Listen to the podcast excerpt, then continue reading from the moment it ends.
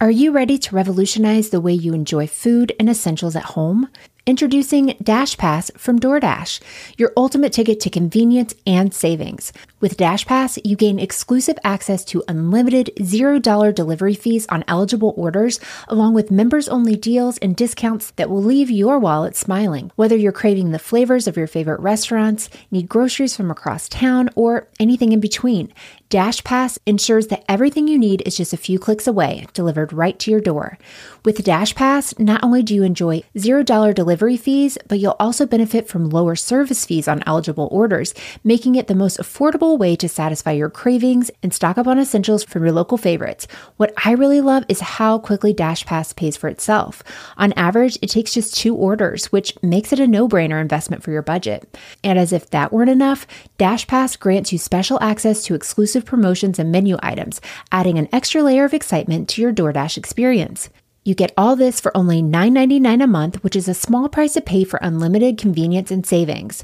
My family and I have had DoorDash for the past year or so, and while I make most meals at home, I don't know that I could mom without it. I used it twice just this past week while we were dealing with a stomach bug at home, and it was so nice to have and to be able to focus on getting better and not running all over town to pick everything up for everyone. Don't wait. Sign up for DashPass now and unlock a world of possibilities, all from the comfort of your home. DashPass from DoorDash, delivering joy, convenience, and savings straight to your doorstep. Get more from delivery for less with DashPass. $0 delivery fees and reduced service fees on eligible DoorDash orders. Sign up for DashPass today and get your first 30 days free if you're a new member. Subject to change. Terms apply. Open the door to $0 delivery fees and savings you can't get anywhere else. Sign up for DashPass today, only on DoorDash, and get your first 30 days free if you're a new member. Subject to change, terms apply.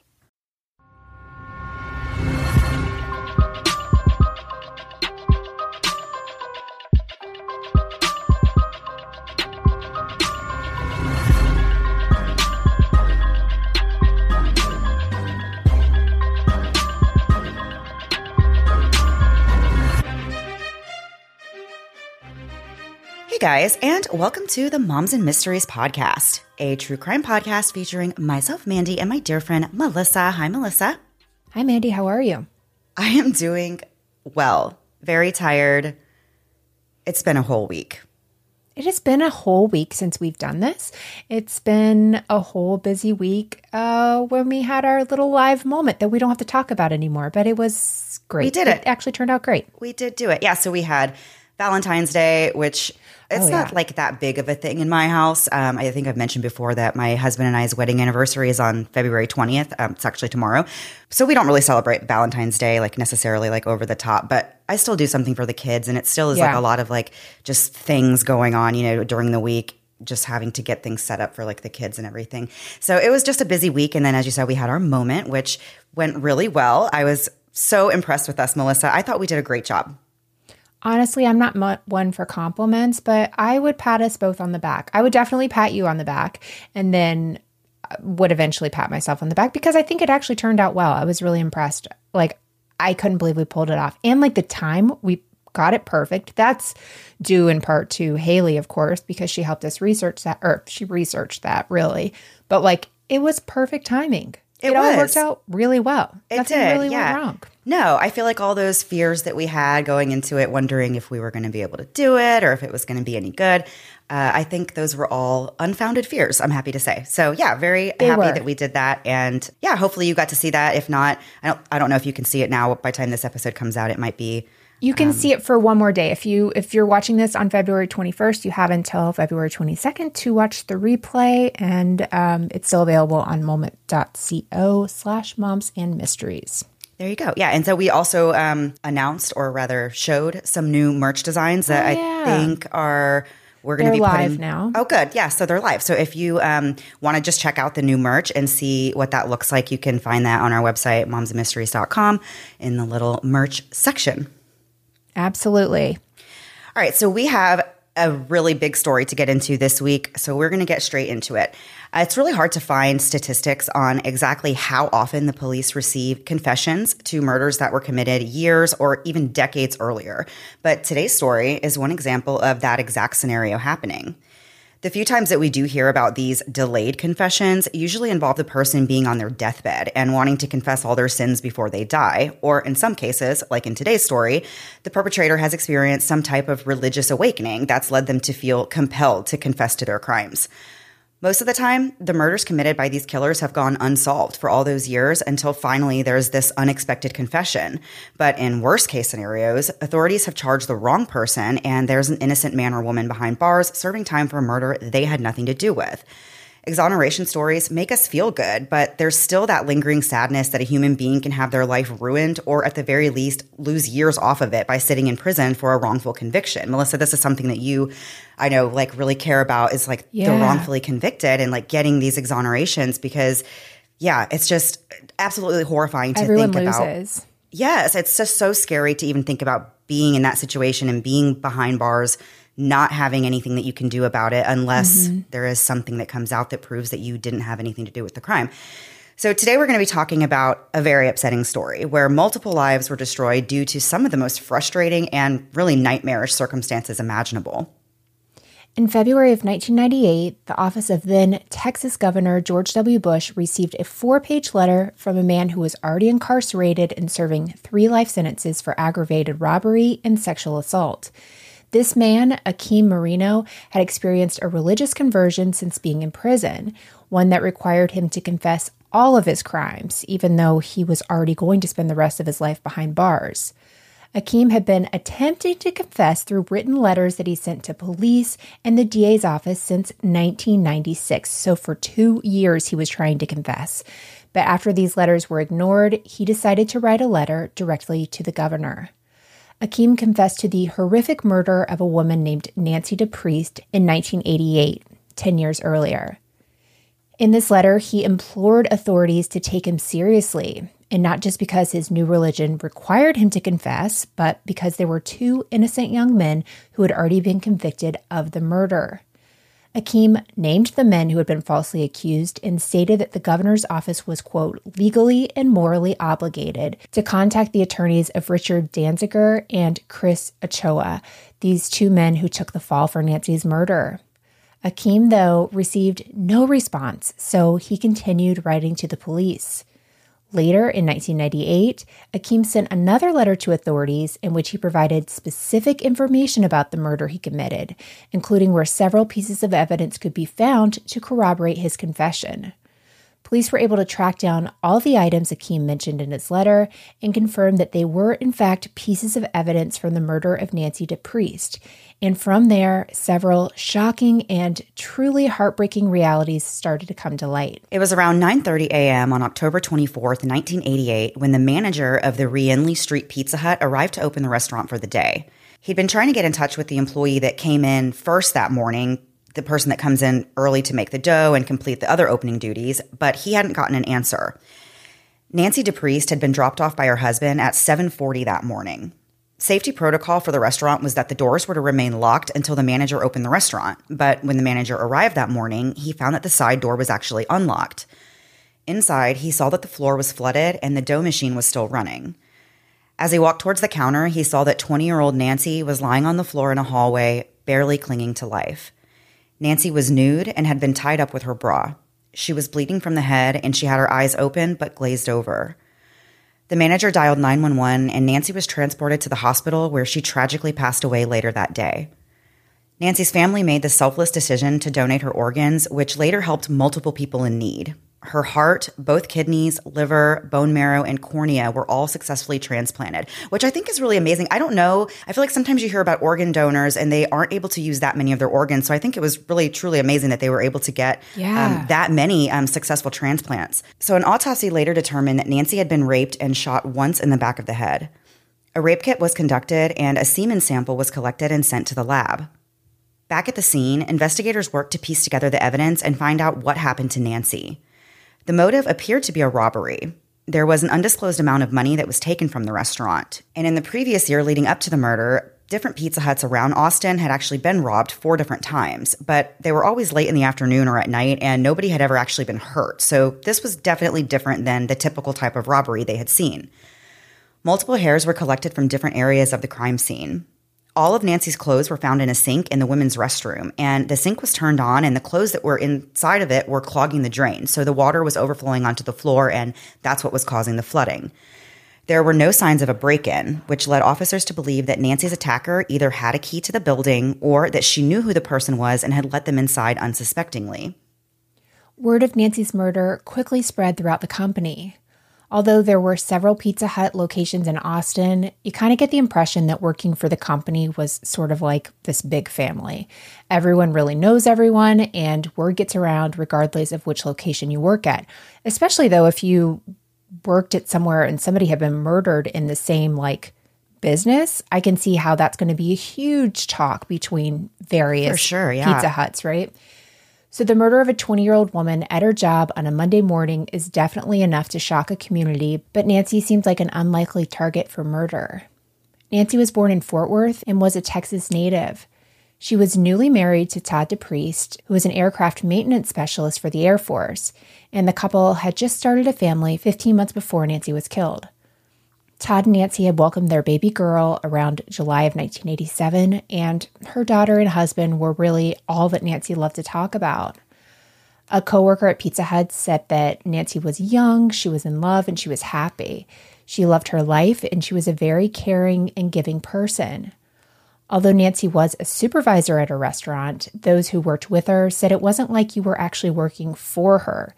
It was like you were working with her, and that she was just a very nice person to be around. Nancy's murder was widely talked about in the local media and became a very high-profile case. Her family, as well as the public, were really desperate for answers. Investigators got right to work and made it their top priority to find a suspect.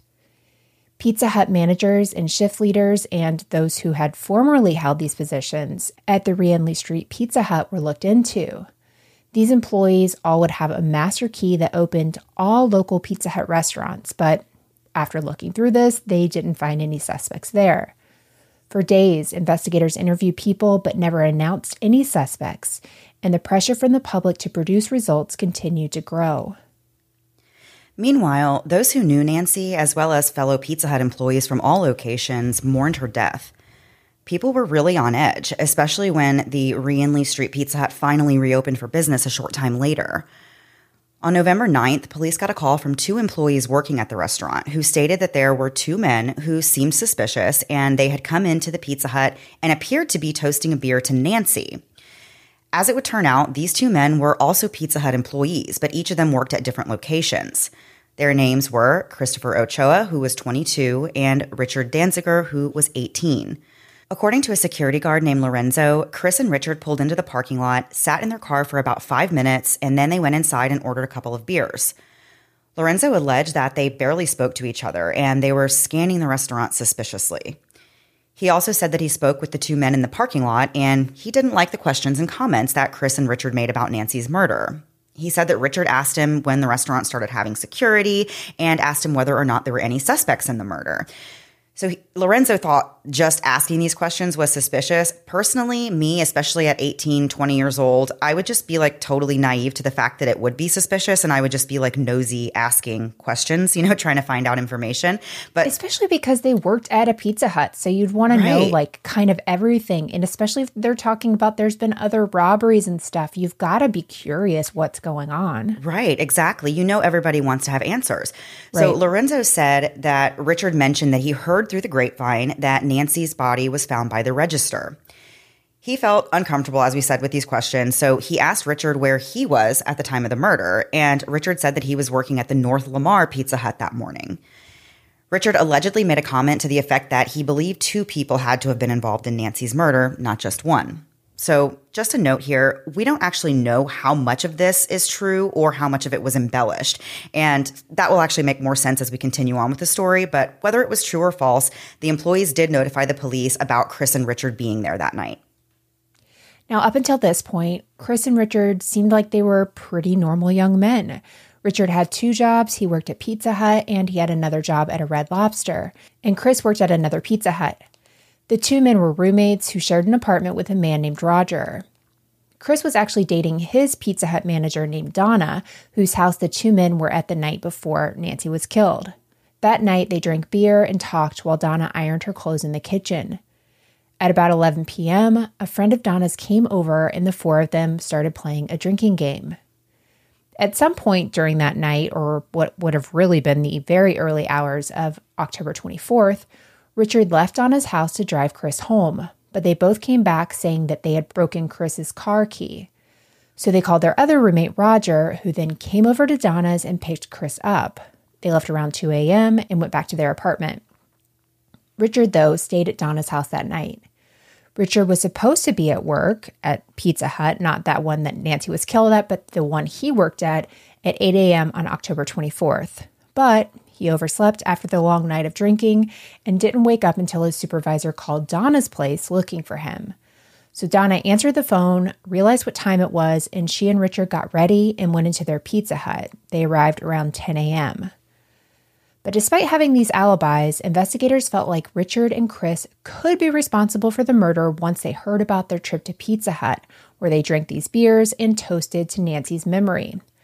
Officers theorized that Richard and Chris could have access to a master key, and it was also possible that Nancy knew them since they all worked for the same company, which Pizza Hut is quite large. It's kind of weird to be like, wow, you work at Pizza. It's like saying every podcast person that has a podcast knows each other.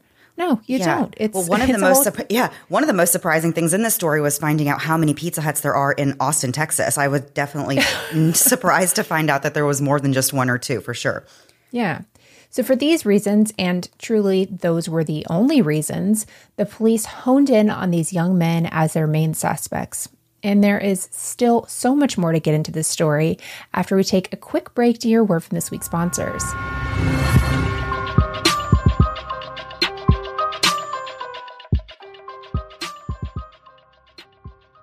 New Year, New Me? More like New Year, Better Me. It's time to clean up my act and embrace a greener, cleaner lifestyle. And what better place to start than my humble abode? I hit up Grove Collaborative and was blown away by the eco-friendly options they had to offer. Say goodbye to those pesky plastic bottles and hello to Grove Co. They've got hundreds of products to replace your cleaning supply stash, and by 2025, they'll be completely plastic-free.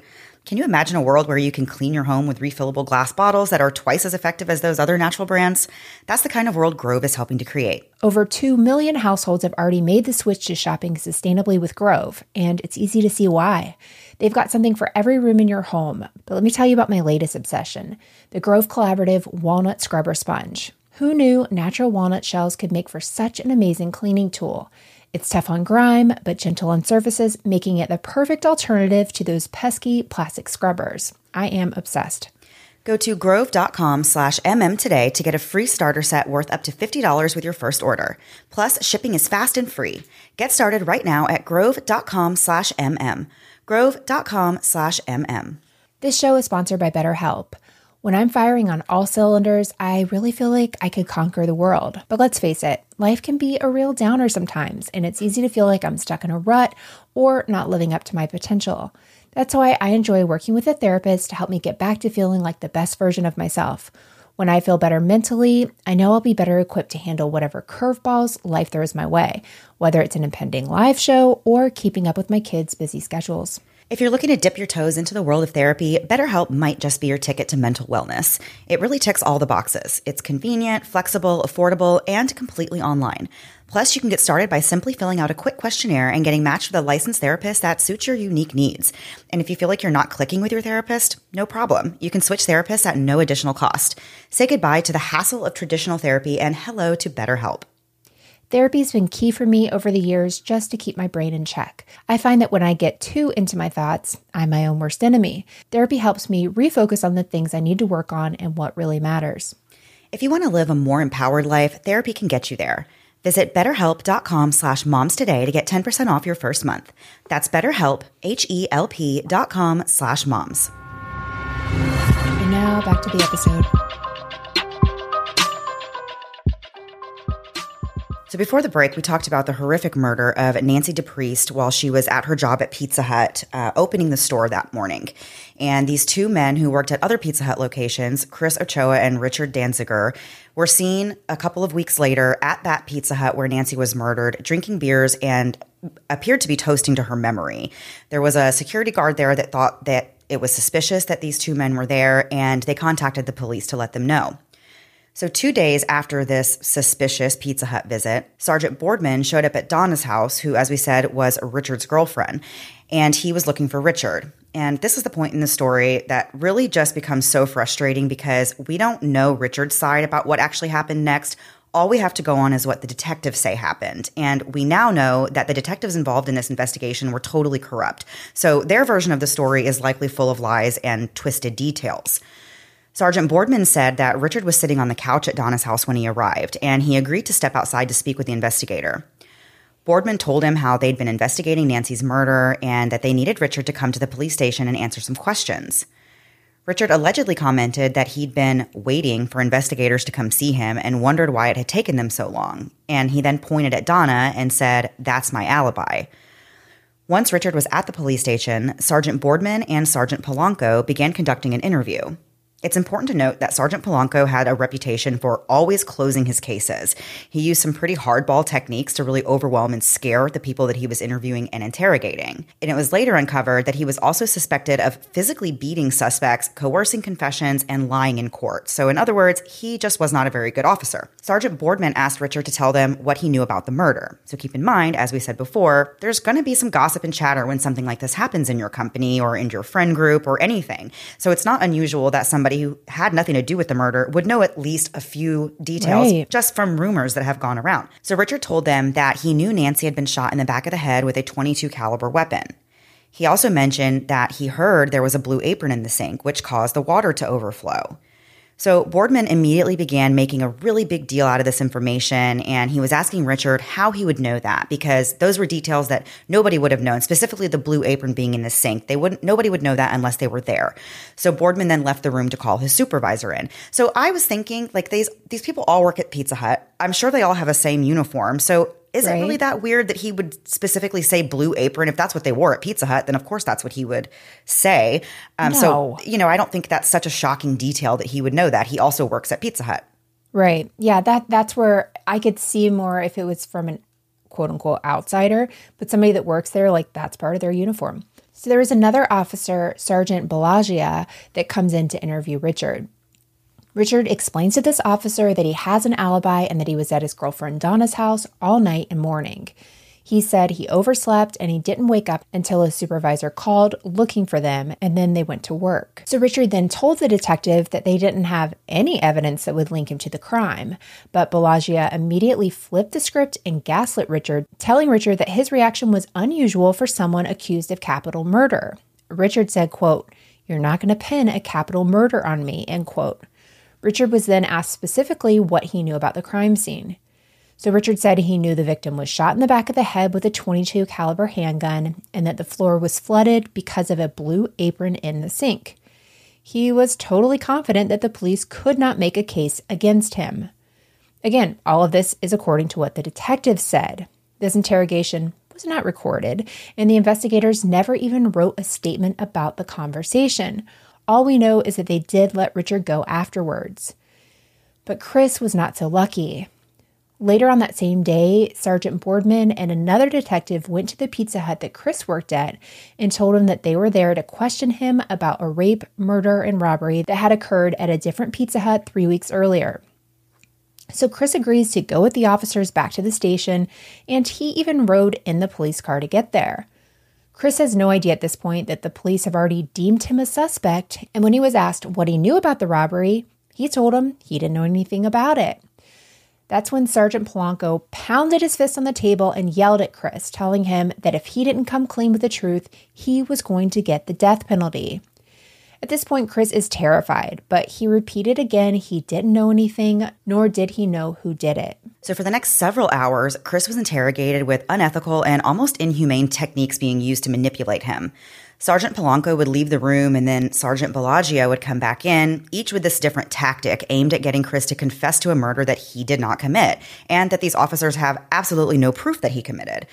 It was a classic good cop, bad cop scene unfolding in the interrogation room. Polanco would come in hot and ready to throw the book at him, literally threatening him with death, and then Bellagia would come in and apologize for his hot-headed partner and try to comfort and reason with Chris. The back and forth went on for quite some time, and eventually the other officer who brought Chris into the station came into the room. Chris thought this officer, who was a female, might have a little more compassion for him, so he asked her if he could have an attorney. And she angrily and incorrectly responded that Chris could not have an attorney until he was officially charged with a crime. Chris, who, as we said, was just 22 years old, didn't know any better, so he believed her. He'd never even been in trouble with the law or so much as gotten detention in school. And he was raised to believe that when the police tell you to do something, you do it. So he was wanting to be totally cooperative, even though he was absolutely terrified. Shortly after this interaction with the female officer, Sergeant Polanco came back in and got right into Chris's face again, talking about the death penalty.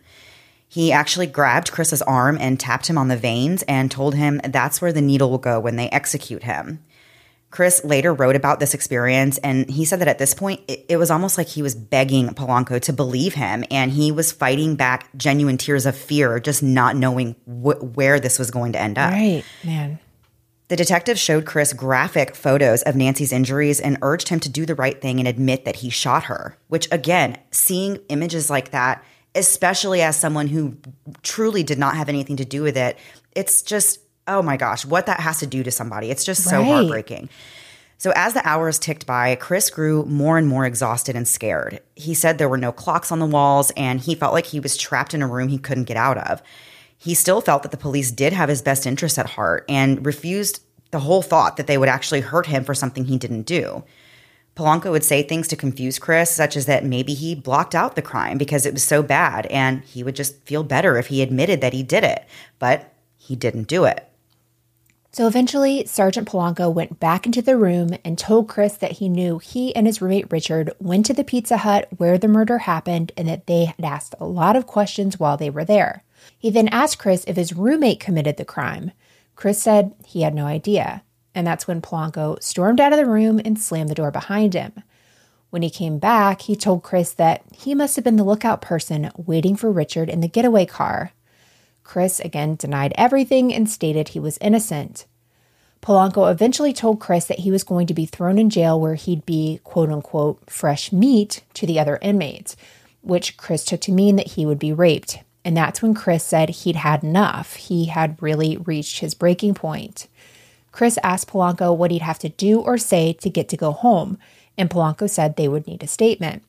Chris was made to initial and sign a card, and then Polanco brought in a typewriter. Polanco asked Chris questions as he typed. Polanco asked whether Richard committed the murder and told Chris about it later, and he said yes, implicating poor Richard in the murder once more. Polanco continued to ask a line of leading questions about Richard's involvement, and Chris just started agreeing with everything the detective said. Once Polanco finished typing up the statement, Chris signed it and then asked if he could leave. Chris was then told that they needed to take samples from him. They needed his blood, hair, and semen to make sure he wasn't at the scene. Chris agreed, and Bellagia said they would take him to a hospital to get these samples taken. So once that was done, Chris again asked if he could go home. But that's when the detectives told him they feared for his safety, considering the fact he had just signed a statement against Richard, and they were worried that Richard might come after him because of it. So instead of going home, they take Chris to a hotel for the weekend and told him he could order room service, but he wasn't allowed to leave the room or to call anyone.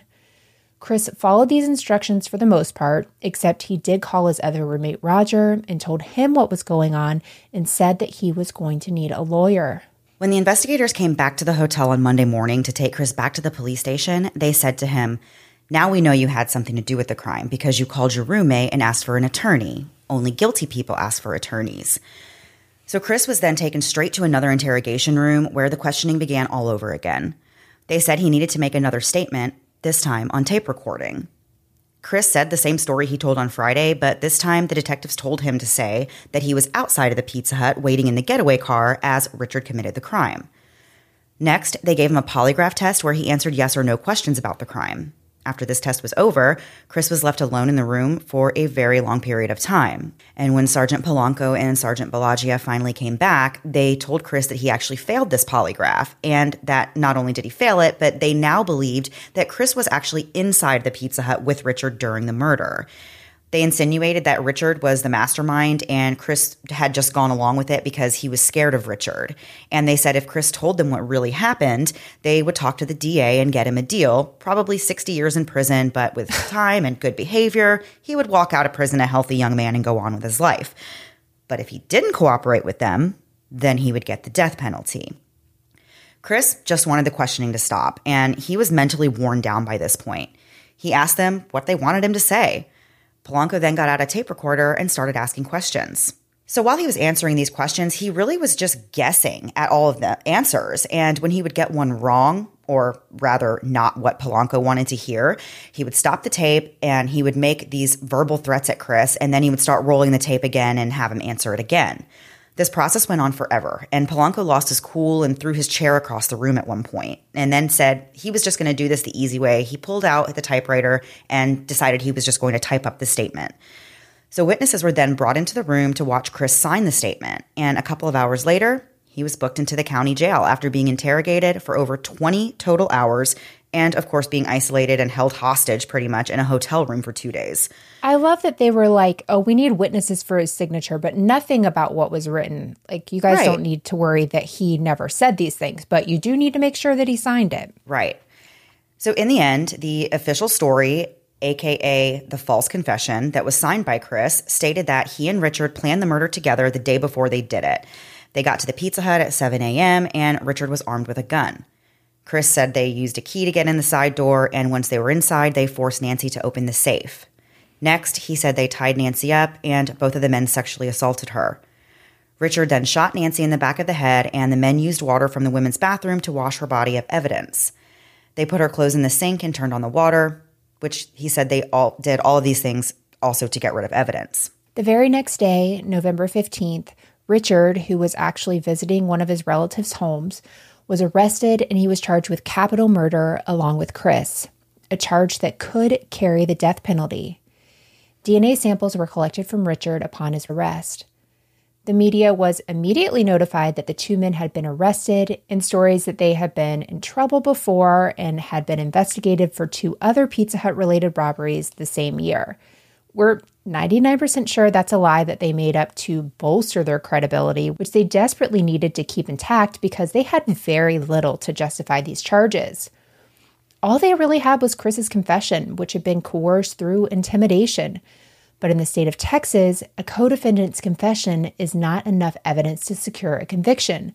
Other evidence has to corroborate that confession. In this case, they didn't have anything of the sort. The case against Richard and Chris was incredibly weak. The Austin American-Statesman reported that at Richard and Chris's bond hearings on November 21st, the defense argued that the men could only be held without bond if prosecutors showed there is ample evidence that a jury would convict them of their charges.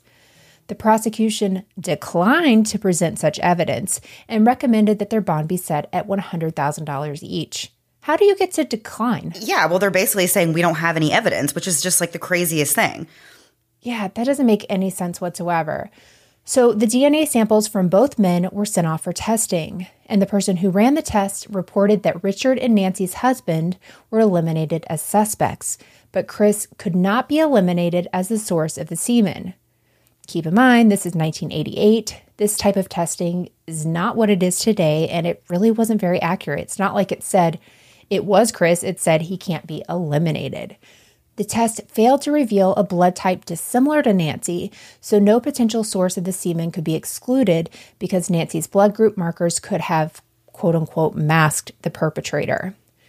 A different pathologist tested the hair samples and compared them to hairs found at the crime scene.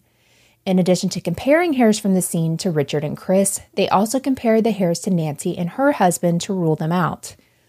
One of the hairs found in the arcade area of the Pizza Hut was found to be consistent with Richard's pubic hair. However, the hair found in the arcade was missing its root, which made the comparison very weak.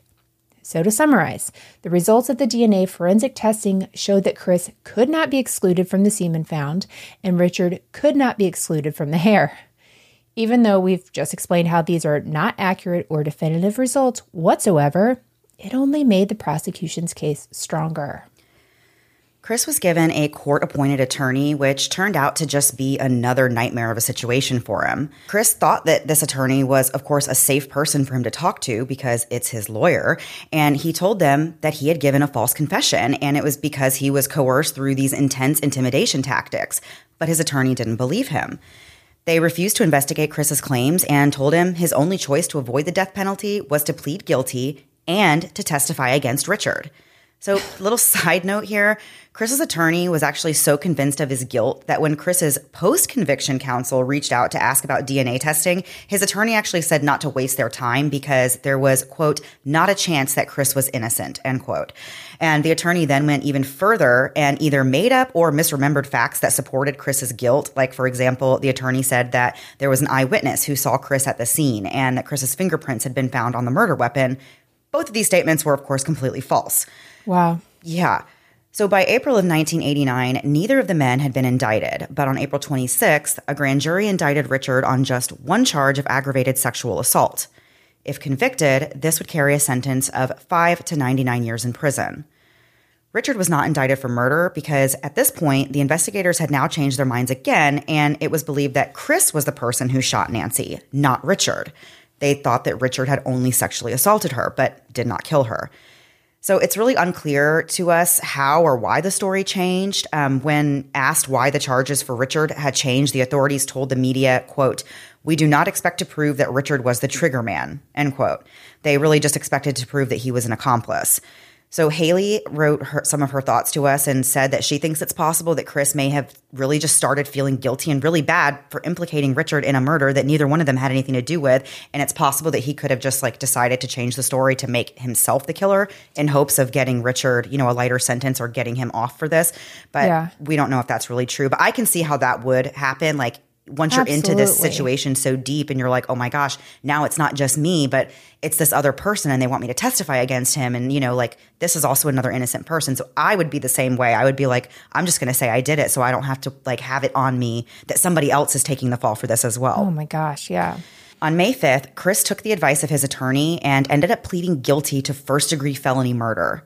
He would receive a life sentence instead of the death penalty, and he would also testify against Richard.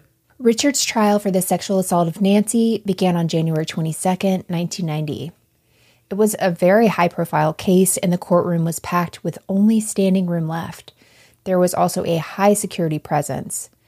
Prosecutors put Chris on the stand to testify about what supposedly happened on October 24th, 1988. He said that that night, he and Richard bought beer and went over to Donna's at about 10 p.m., She was ironing in the kitchen while Chris and Richard played cards in the other room.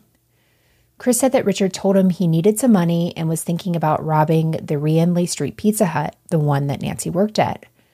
At first, Chris wanted nothing to do with it, but said he eventually gave in. They decided to arrange an alibi by asking their other roommate, Roger, to come pick up Chris while Richard stayed at Donna's. Chris said that he went home and slept for about an hour and then woke up and drove to a McDonald's to meet Richard and finalize the plans for the robbery. He said Richard was driving Donna's car. He also said that Richard told him to be on the lookout and showed him a gun he had in his pants. Chris said the two men drove to an apartment complex across the street from the Pizza Hut and they waited. They watched as Nancy arrived at around 7:30 and went inside. Then the men walked across the street, and Richard used the key he had to open the door and get inside. Chris said Nancy recognized him and said, "What's up, Chris?" At that point, Chris said that Richard told Nancy to shut up and give him all the money, all while threatening her with the gun he had. Chris said that after Nancy opened the safe for them, the men decided to rape her. Chris said that when he and Richard were done, they decided they had to kill Nancy because she knew who they were. So they took her to the hallway where the bathrooms were and made her kneel on the ground. Richard handed Chris the gun and told him to kill Nancy, and Chris said he pulled the trigger. According to his testimony, Chris and Richard then dragged Nancy to the restroom to wash her body of evidence. Chris said that they wiped surfaces in the restaurant that they had touched as well. They wiped the restroom down and stuffed aprons in the sink around the stopper and then left the water running. He said they dragged Nancy out of the bathroom and into the hallway and left her there. Chris grabbed the bag of money and handed it to Richard, and they left the scene in two separate vehicles. Chris then said that about 3 weeks later, on the night of November 9th, he and Richard were drinking at Donna's house when Richard mentioned that he took some checks to the Rienzi Street Pizza Hut earlier that day, and he asked if Chris wanted to go there. Chris said no and told Richard to take him home, but then once they were in the car, Richard drove to the Pizza Hut anyway. He says they went inside and ordered a beer, but Chris didn't feel like drinking it, and they talked a little bit, but then they ended up leaving. In the parking lot, they talked to the security guard Lorenzo, and Richard asked him whether or not they had any leads in the murder. Richard then took Chris home. So that's the story Chris told on the stand in Richard's trial, keeping in mind that not a lick of it is true because, as we have been saying, neither one of these men actually had anything to do with Nancy's murder. The three corrupt detectives that interrogated these two men also testified for the state. Polanco said that Chris was, quote, visibly shaken during his confession and that Richard was cool, calm, and collected. And Bellagia said further, I don't believe Richard can be intimidated. Donna took the stand for the state as well. She testified that on the evening before the murder, Rich and Chris were at her place drinking beer while she was ironing in the kitchen. She said while she was ironing for 15 to 20 minutes, she didn't know what the men talked about or what they did. At 11 p.m., Donna's friend came over, and the four of them began playing a drinking game. At some point, Richard left to bring Chris home, but they came back saying that they broke Chris's car key, so they called their roommate Roger at around 2 a.m. Donna said that she was pretty intoxicated by this time and couldn't remember how long Roger stayed, but she thought he eventually left with Chris and Richard stayed the night with her.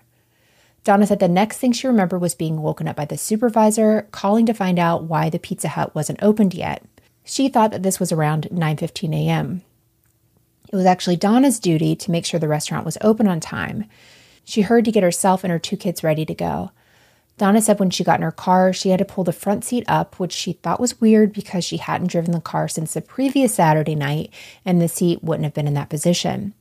She said Richard didn't have a key to her car, but she kept her keys on a hook in the kitchen, and that's where they were that morning when she went to grab them. Donna and Richard didn't arrive to Pizza Hut until after 10 a.m. Donna testified that she was a heavy sleeper when she drinks and that it's possible that Richard could have easily left her house on the morning of the 24th without her knowing.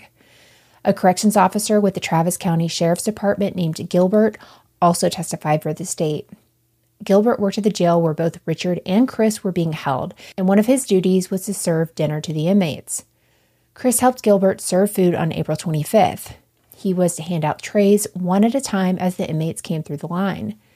After Richard got his tray and a drink, he stated, quote, that's the MFer that squealed on me, end quote, and then threw his drink into Chris's face.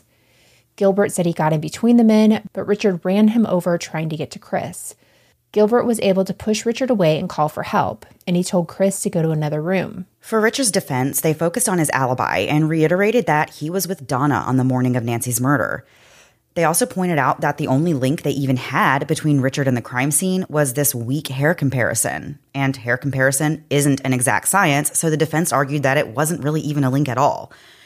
Richard testified in his own defense. While he was on the stand, he had to wear a bulletproof vest due to death threats he had been receiving. He said he didn't take any part in Nancy's rape or murder and that he was at Donna's, and he was very adamant about his innocence. He said that Chris was lying, and so were the police. Prosecutors countered that they could corroborate Chris's confession with evidence, and the evidence that they supposedly had was, number one, that Richard knew that the gun was a .22 caliber and that a blue apron was put into the sink to flood the restaurant, which, according to them, proved that he was there. They also had a hair that was consistent with his pubic hair found at the scene, and they also thought that that situation where he had accused Chris of squealing on him was evidence of his guilt. And they also brought up other details such as the seat in Donna's car being back and Richard's different comments to the police about having Donna as his alibi. I don't really see how those are evidence in this kind of a case, but that's what they were going with. So after a little over 3 hours of deliberation, the jury ended up finding Richard guilty of aggravated sexual assault. The day after the verdict was announced, Richard was sentenced to life in prison. The jurors only took 7 minutes to decide that he should get the harshest penalty possible. Officials said that it was actually one of the fastest decisions in the history of the county. Nancy's mom told the media that they felt joy and relief after 15 months of waiting for somebody to be held accountable for her murder. Her mom said, quote, the judicial system has done its job. Unfortunately, that wasn't the case. And what happened next is really one of the most heartbreaking things I've ever heard in one of the stories we've covered. And we're going to get into it after one last break to hear a word from this week's sponsors.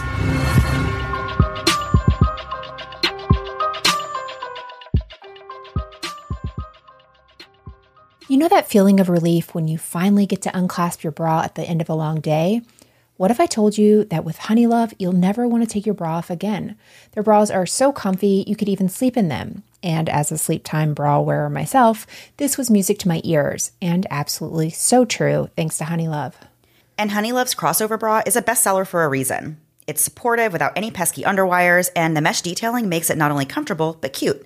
No more suffering in those torture devices they call traditional bras. This is the one bra you'll actually enjoy wearing. And if you're tired of that annoying back bulge, Honeylove's bras are designed with back-smoothing fabric to keep things looking smooth and seamless. But my favorite is the V-bra. The V-bra is the perfect lounge bra. No underwire, but it still offers support and lift. Say goodbye to the dreaded uniboob and hello to molded cups that separate and lift. But Honeylove isn't just about bras. They've got shapewear, tanks, and leggings that will give you all the support you need in everyday life. Pair your V-bra with some comfy leggings or get the matching shapewear for your crossover bra. With Honeylove, you'll be covered for everything from a workout to a wedding. Treat yourself to the best shapewear on the market and save 20% off at honeylove.com with the code MOMS20. Use code MOMS20 at honeylove.com. Cinched, snatched, and lifted. It's hot girl season, thanks to Honeylove. In my nearly 4 decades on this planet, there's one thing I've struggled with, and that is my relationship with food. I've been stuck in a rut of viewing pizza as the devil and broccoli as a saint. But thanks to Noom, I've learned that food is just food, without the need for labels or judgment. Noom's all about giving you the tools and knowledge to make informed choices that work for you and to help you achieve your goals without any unnecessary restrictions. With Noom, you're the boss, so you decide how it fits into your life, whether you have 5 minutes or 15 to spare. And the best part? Noom is all about progress, not perfection, which means no more feeling like a failure when you veer off track. Eating better has never been easier, and it's made a huge difference in my mood and stress levels. But the flexibility of the app is really my favorite part.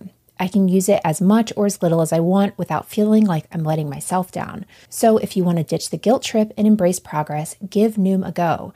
When I feel better, I'm a better mom, wife, friend, and person. Noom helps me feel like I can take on the day and whatever comes with it, because I'm not bound by some strict eating plan to help me feel better, but I have flexibility thanks to the app. Stay focused on what's important to you with Noom Weight's psychology-based approach. Sign up for your trial today at Noom.com/moms. That's NOOM.com/moms to sign up for your trial today. And check out Noom's first ever book, The Noom Mindset, a deep dive into the psychology of behavior change. Available to buy now wherever books are sold. Are you ready to revolutionize the way you enjoy food and essentials at home? Introducing DashPass from DoorDash, your ultimate ticket to convenience and savings. With DashPass, you gain exclusive access to unlimited $0 delivery fees on eligible orders, along with members-only deals and discounts that will leave your wallet smiling. Whether you're craving the flavors of your favorite restaurants, need groceries from across town, or anything in between, DashPass ensures that everything you need is just a few clicks away, delivered right to your door. With DashPass, not only do you enjoy $0 delivery fees, but you'll also benefit from lower service fees on eligible orders, making it the most affordable way to satisfy your cravings and stock up on essentials from your local favorites. What I really love is how quickly DashPass pays for itself. On average, it takes just 2 orders, which makes it a no-brainer investment for your budget. And as if that weren't enough, DashPass grants you special access to exclusive promotions and menu items, adding an extra layer of excitement to your DoorDash experience. You get all this for only $9.99 a month, which is a small price to pay for unlimited convenience and savings. My family and I have had DoorDash for the past year or so, and while I make most meals at home, I don't know that I could mom without it. I used it twice just this past week while we were dealing with a stomach bug at home, and it was so nice to have and to be able to focus on getting better and not running all over town to pick everything up for everyone. Don't wait. Sign up for DashPass now and unlock a world of possibilities, all from the comfort of your home. DashPass from DoorDash, delivering joy, convenience, and savings straight to your doorstep. Get more from delivery for less with DashPass. $0 delivery fees and reduced service fees on eligible DoorDash orders. Sign up for DashPass today and get your first 30 days free if you're a new member. Subject to change. Terms apply. Open the door to $0 delivery fees and savings you can't get anywhere else. Sign up for DashPass today, only on DoorDash, and get your first 30 days free if you're a new member. Subject to change, terms apply. Now back to the episode. So before the break, we find out that Richard has just been sentenced to life in prison for the aggravated sexual assault of Nancy DePriest after his friend Chris has falsely implicated him in the crime due to police coercion.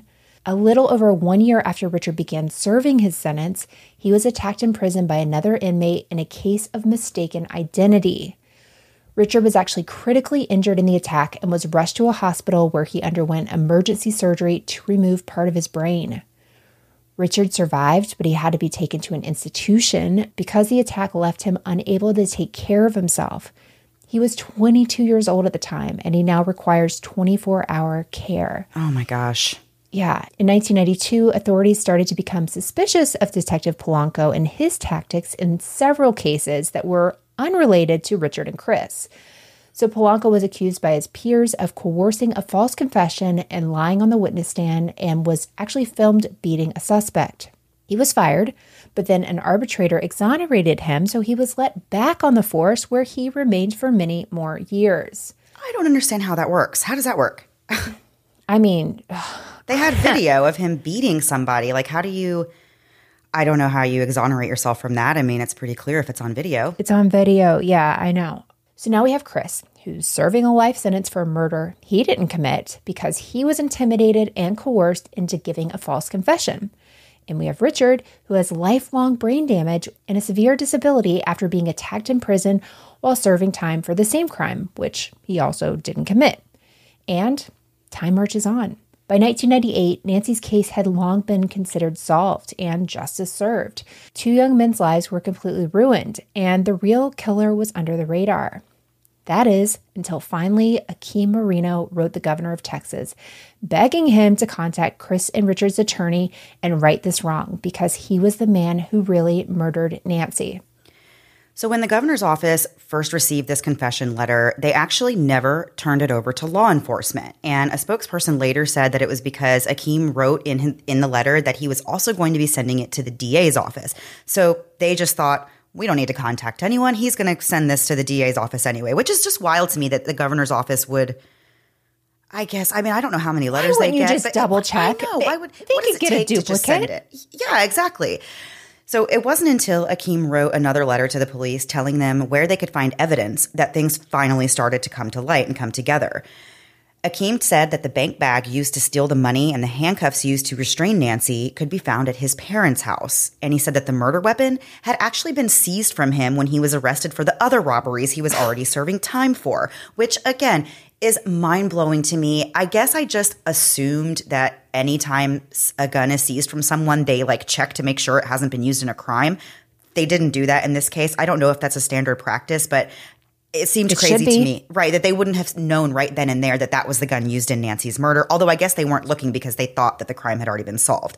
So the police were able to track down all these items that Akeem mentioned, and they did confirm that they were, in fact, from Nancy's case. Investigators went to visit Chris in prison, but he wasn't very welcoming because he was still rightfully very fearful of the police and he worried that they were just trying to pin something else on him. So he continued to stick with the false story that he and Richard had actually committed Nancy's murder. Meanwhile, authorities continued to investigate Akeem's confession. When Chris found out that somebody else had confessed to the murder, it gave him a little bit of hope that he might actually be able to prove his innocence. So in June of 1999, he wrote to the Wisconsin Innocence Project and told them about his situation. The Innocence Project then took Chris's case on, and they wrote to the Texas authorities on his behalf. But thankfully, the DA was already on it by this point. Investigators got DNA samples from Akeem in August of 2000, and they conducted multiple DNA tests, including testing the semen sample from the rape kit. The results were clear. Akeem was the man who raped Nancy. The test conclusively excluded Chris and Richard and completely implicated Akeem. The hair from the arcade was retested using mitochondrial DNA, and they conclusively excluded Richard as the source of the hair with that method. Ballistics tests run on the gun seized from Akeem proved that it was in fact the murder weapon. Soon after authorities announced that they had convicted the wrong men for Nancy's murder, Detective Polanco retired from the force. Wow. Yeah. Nancy's mom told the Marshall Project that hearing this news that the wrong men had been in prison for her daughter's murder the entire time was a huge shock to her, as I can't even imagine. It's almost like reliving everything all over again. And then it's just this added layer of now, like, oh my gosh, like just that realization that these two men didn't do it. She said that she collapsed in a chair and just couldn't believe it. She was absolutely livid as well because nobody had called her and told her this before they announced it on the television.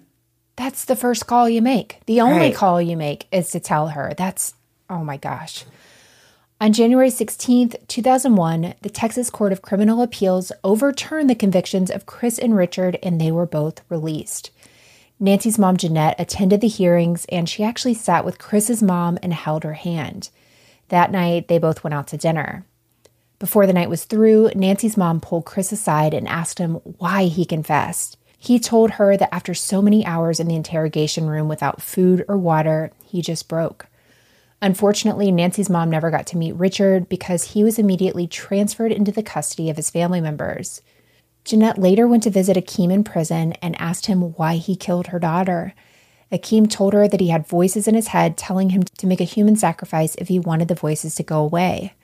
Jeanette asked him if it worked, if the voices went away, and Akeem said no. She wanted to know whether or not Nancy said anything before she died, and Akeem said the only thing Nancy said was, quote, "Please don't hurt me," end quote. He said she didn't know or see that he was going to shoot her before he did. Jeanette later told ABC that she had believed Chris's version of events for years. This meant that she believed Nancy was sodomized and had been raped 8 times repeatedly, begging for her life throughout. Jeanette said, quote, "For me and my family to have gone through all these years of believing those things, it is unbearable," end quote. Jeanette said she had nightmares for years thinking this is what happened to her daughter. The DA wanted to seek the death penalty for Akeem, but Jeanette said no. She said she didn't want to, quote-unquote, stain her daughter's memory with Akeem's blood, and that she, quote, didn't want to be a party to the taking of human life, end quote. Once this whole bombshell was dropped and the word was out about the wrongful conviction, the Texas Rangers investigated the 3 detectives who interrogated Chris and Richard. The investigation, however, was unable to determine whether or not Chris was intimidated into confessing. It did determine that Chris's confession contained details that only the police or the perpetrator would know, and that some of his confession also included details that the police should have known were not factual. The investigation also showed that from the very beginning, the investigators formed inaccurate conclusions about the crime that resulted in misrepresentations of the crime scene, and because of that, mistakes were made that led to the conviction of Chris and Richard. It was also determined that investigators did not follow up on early leads and failed to interview witnesses or influence witnesses with suggestive questioning. The lack of documentation in this case was also noted. Unfortunately, though, it seems like none of the officers got into any real trouble for how they handled Nancy's case. In October of 2002, Akeem went to trial for Nancy's murder. So remember, he's already serving 3 life sentences, but as we said, he felt compelled to confess to this murder due to his religious beliefs. But he pleaded not guilty by reason of insanity. Akeem said that he'd been hearing voices in his head since he was a child, and these voices demanded things of him and gave him special knowledge. And one of the things these voices told him to do was to sacrifice Nancy. Akeem said that the voices finally went away after he became a Christian, after he was already imprisoned for his other crimes. The jury ruled that Akeem was guilty and said that he knew what he was doing when he killed Nancy. He was given an automatic life sentence since Jeanette did not want the death penalty. After being exonerated, Richard and Chris both filed wrongful conviction lawsuits against Travis County and the city of Austin. Richard got $9 million from the city, $1 million from the county, and $250,000 in state compensation. Chris received $5.3 million from the city, and he had to give $500,000 of his payout to Richard. Chris said, quote, "I am sorry. I feel guilty about what happened to Richard. I feel very bad for not having the courage to stand up to the police," end quote. Due to his brain injury, Richard needs lifelong care, which his sister provides as his legal guardian.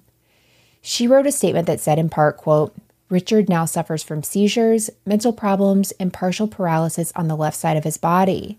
After he was released from prison, his care was transferred from the prison system to family members. Richard still has someone making his appointments, taking him to the doctor, making sure he takes his medications, pays his bills. The only difference from being in jail is that now he has people who care about his well-being.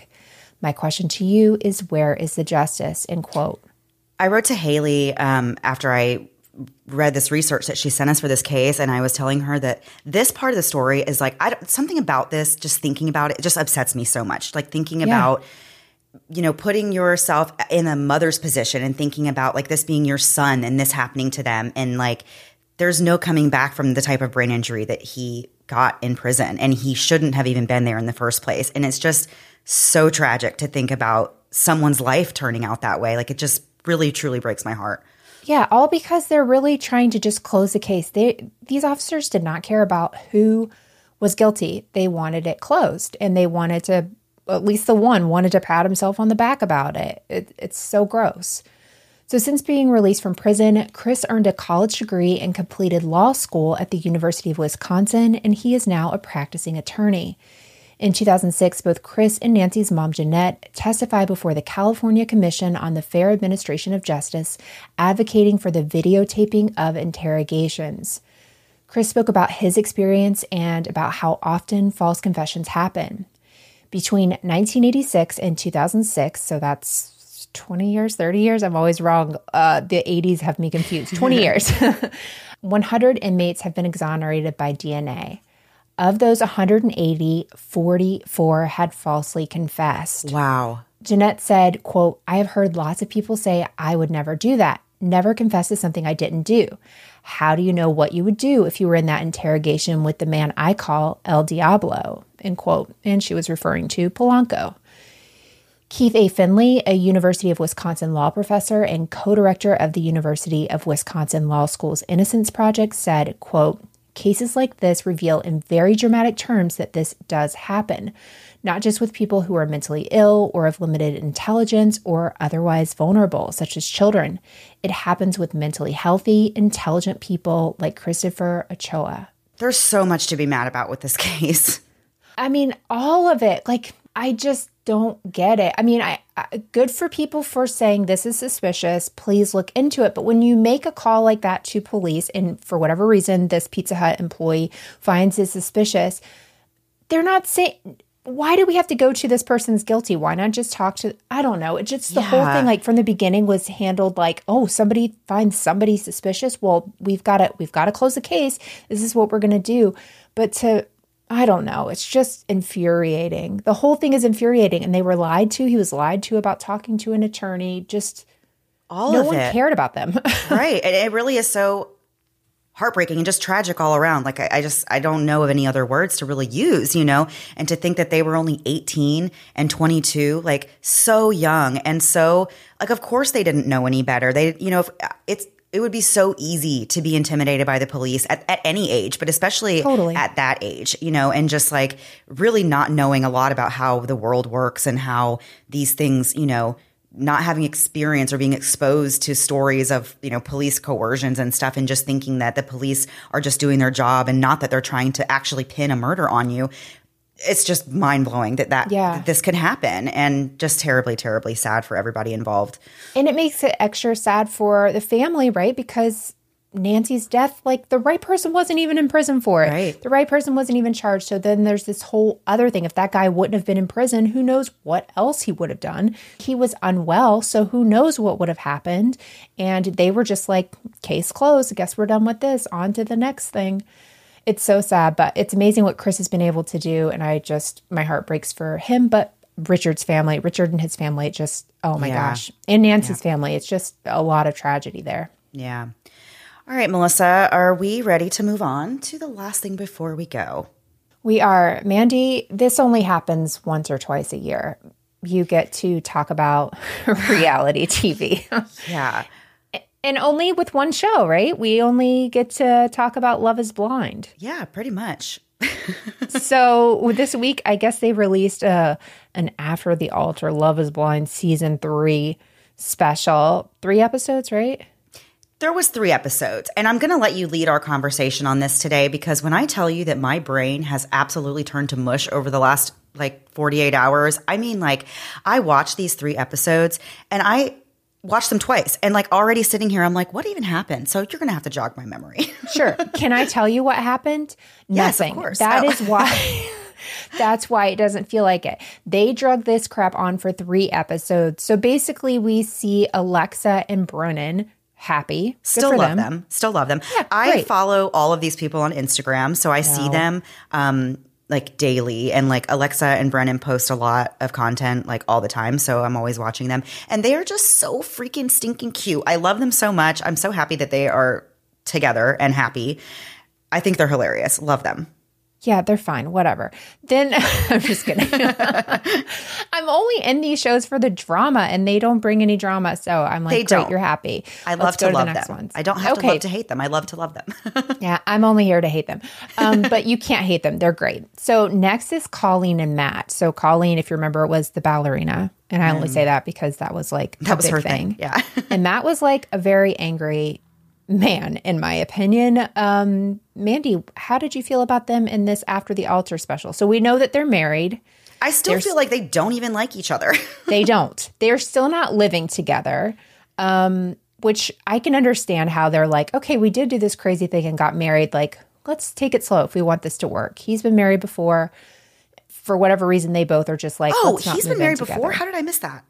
It was like they like kind of hide that, but I know they mentioned it, and they mentioned it in this in one of these episodes because I was like, oh yeah, because normally you don't have that on these shows, because I think that was where some of his issues were with like thinking she was going to leave him and stuff. But yeah, you think they don't like each other? I think they don't like each other, and I also follow her on Instagram and see like her posts about like the two of them and stuff. I don't know. I'm just not buying it. I'm sorry.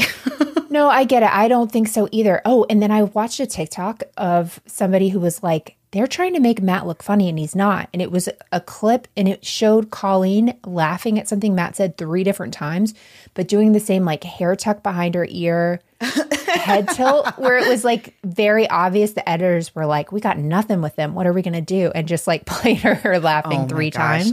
And I was like, well, that makes sense. So basically for them, it was just like, do you like me? I mean, he annoys her, and he would annoy me too. And he even says, I try to annoy her, which they're just, he's too immature. They're both too immature, I feel like.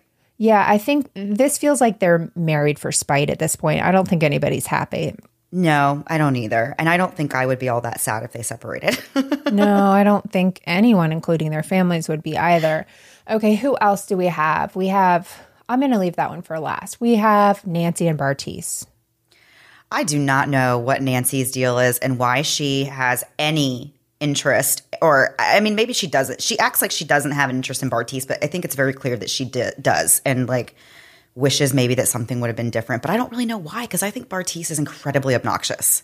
He's so obnoxious, and just he was like, I found out that girls like think I'm flirting when I'm just being nice and blah, please. Blah, blah. I'm like, get over yourself. Oh my gosh. He is not, I mean, so like that was their whole thing. Like, are we like, we're friends, but should we still be friends? My family hates you, but maybe we could still be friends too. Like, I'm an independent woman. I don't need you as my friend, which it's true. It's just like holding her back if she's trying to like figure out why things didn't work out or whatever. It is. I mean, yeah, he's definitely the type of guy who you would be in a relationship with for like 2 years and then be like, what are we?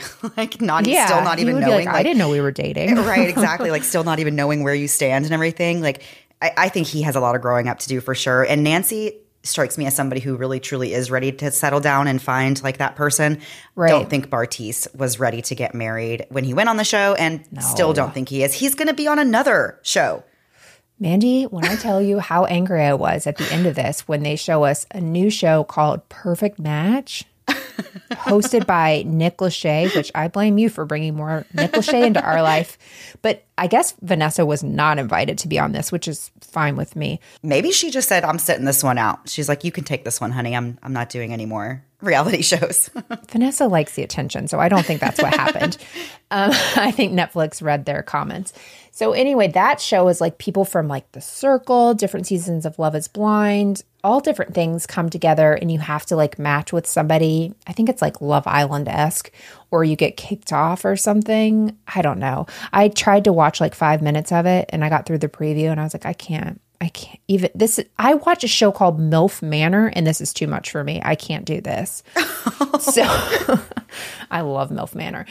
So Nancy and Bartise, there's really nothing good to say, I would say, right? Yeah. And I think Nancy's mom is so funny, I just want to say. And like, I appreciate that she just tells Nancy how it is. Whenever she was talking about her feelings about Bartise, I was like, you tell her. Yeah, it's true. All right. How about Zanab and Cole? We don't care about the cuties. Can we just stop with the stupid oranges? I know a producer handed it to him, but I don't care. I just don't want to say much because I don't have anything nice to say about Zanab. Well, yeah, don't, because somebody that follows us on Instagram says she's really nice in person and stuff. I'm sure she is. I'm sure she's getting a bad edit. Yeah, and we've talked about that before too. Of course, it's made for TV, so like they edit things to intentionally look a certain way or to, you know, make a person on the show look a certain way. I don't know how Zanab is in real life. She is cute on Instagram. She always has really cute outfits. I will say that. But she's adorable, I think. Yeah, she's super cute. I still feel the same as I did when the season ended, that I think Cole like was really just like railroaded by the whole experience. I think Cole is probably not as bad of a guy as some people might like you to believe, but I think he says what's on his brain too quickly and doesn't process it for like how it could come across. He might have a little bit of like foot and mouth syndrome for sure. Yeah. And so I think he does come across sometimes as like kind of, I don't know, like different than he means to, because when he explains himself, you're like, okay, that makes sense. And I do think he can be a decent person. I think they're just a terrible match. Oh, for sure. I think she's very sensitive and he has foot and mouth syndrome. And so that's not going to work.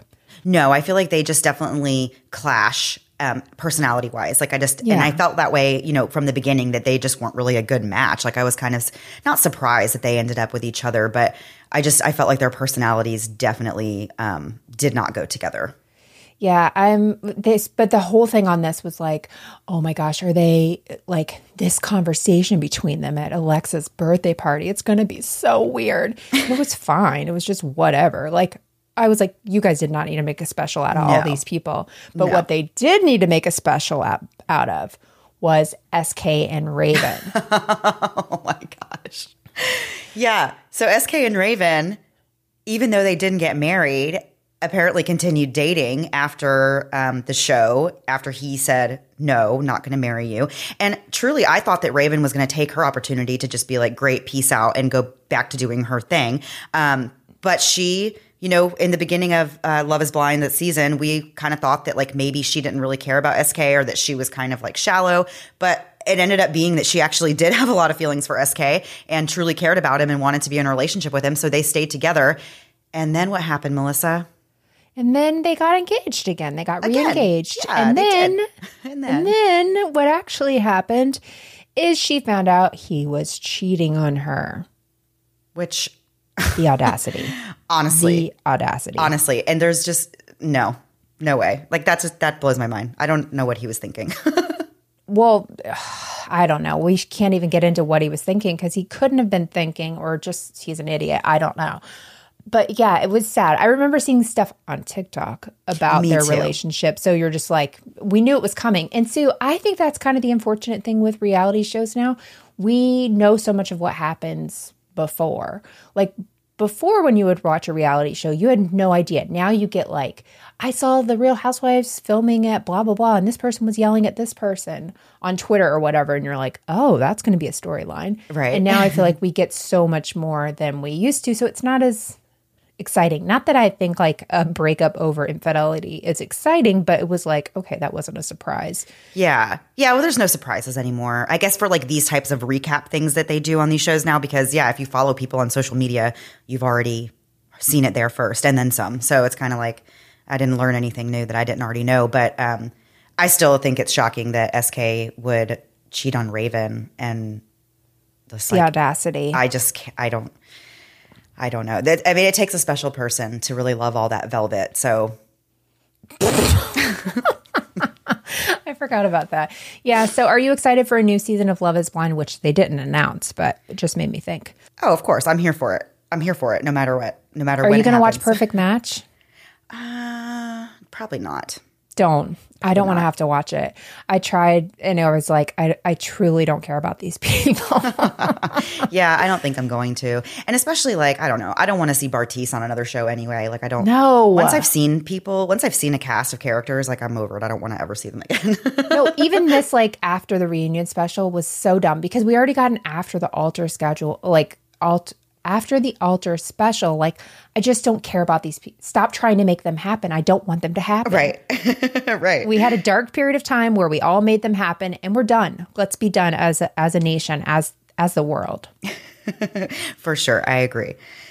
All right, Melissa. That's it, Mandy. Is that it? That's your final word? That's our final word on Love is Blind Season 3. Yeah, never again. Never again. All right, guys. Well, that was the story for this week. We will be back next week. Same time, same place, new story. Have a great week. Bye.